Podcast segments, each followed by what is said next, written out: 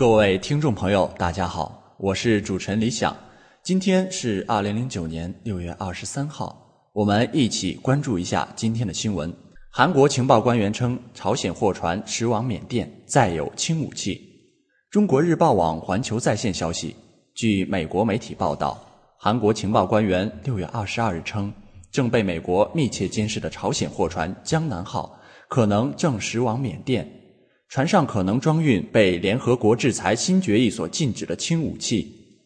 美军驱逐舰仍在密切监视这艘货船，但五角大楼表示，目前还没有拦截计划。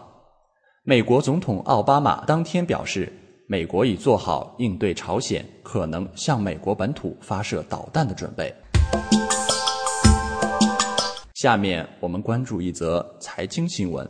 国美两项融资计划募集逾三十二亿港元。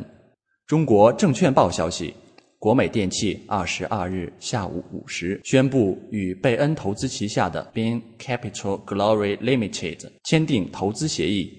贝恩投资将认购国美发行的七年期可换股债券。此外，国美将向合资股东公开发售股份，这样。国美集资净额预计不少于三十二点三六亿港元。在停牌七个月后，国美股票将于二十三日上午九时三十分复牌。贝恩投资将向国美董事会提名三位非执行董事。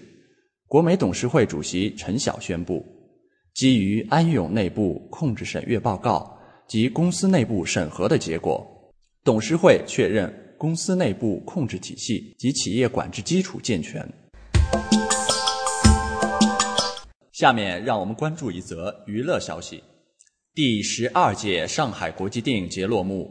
新浪娱乐讯，第十二届上海国际电影节主竞赛单元金爵奖各个奖项在六月二十一日晚间全部揭晓。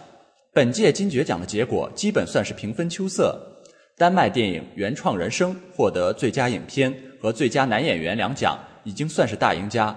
其他五个最佳分别由不同的电影摘得，其中最佳导演奖由执导《杀手写真》的捷克导演朱利斯·舍夫契克获得。最佳女演员奖颁给了丹麦影片《爱之伤痕》的年轻女主演西蒙娜·唐。最佳编剧奖给了意大利电影《是的，我们行》。最佳摄影奖授予法国影片《无福之地》，最佳音乐奖由韩国影片《电影就是电影》获得。今天的新闻到这里就结束了，感谢大家的收听。明天请继续关注 www.visualmandarin.com。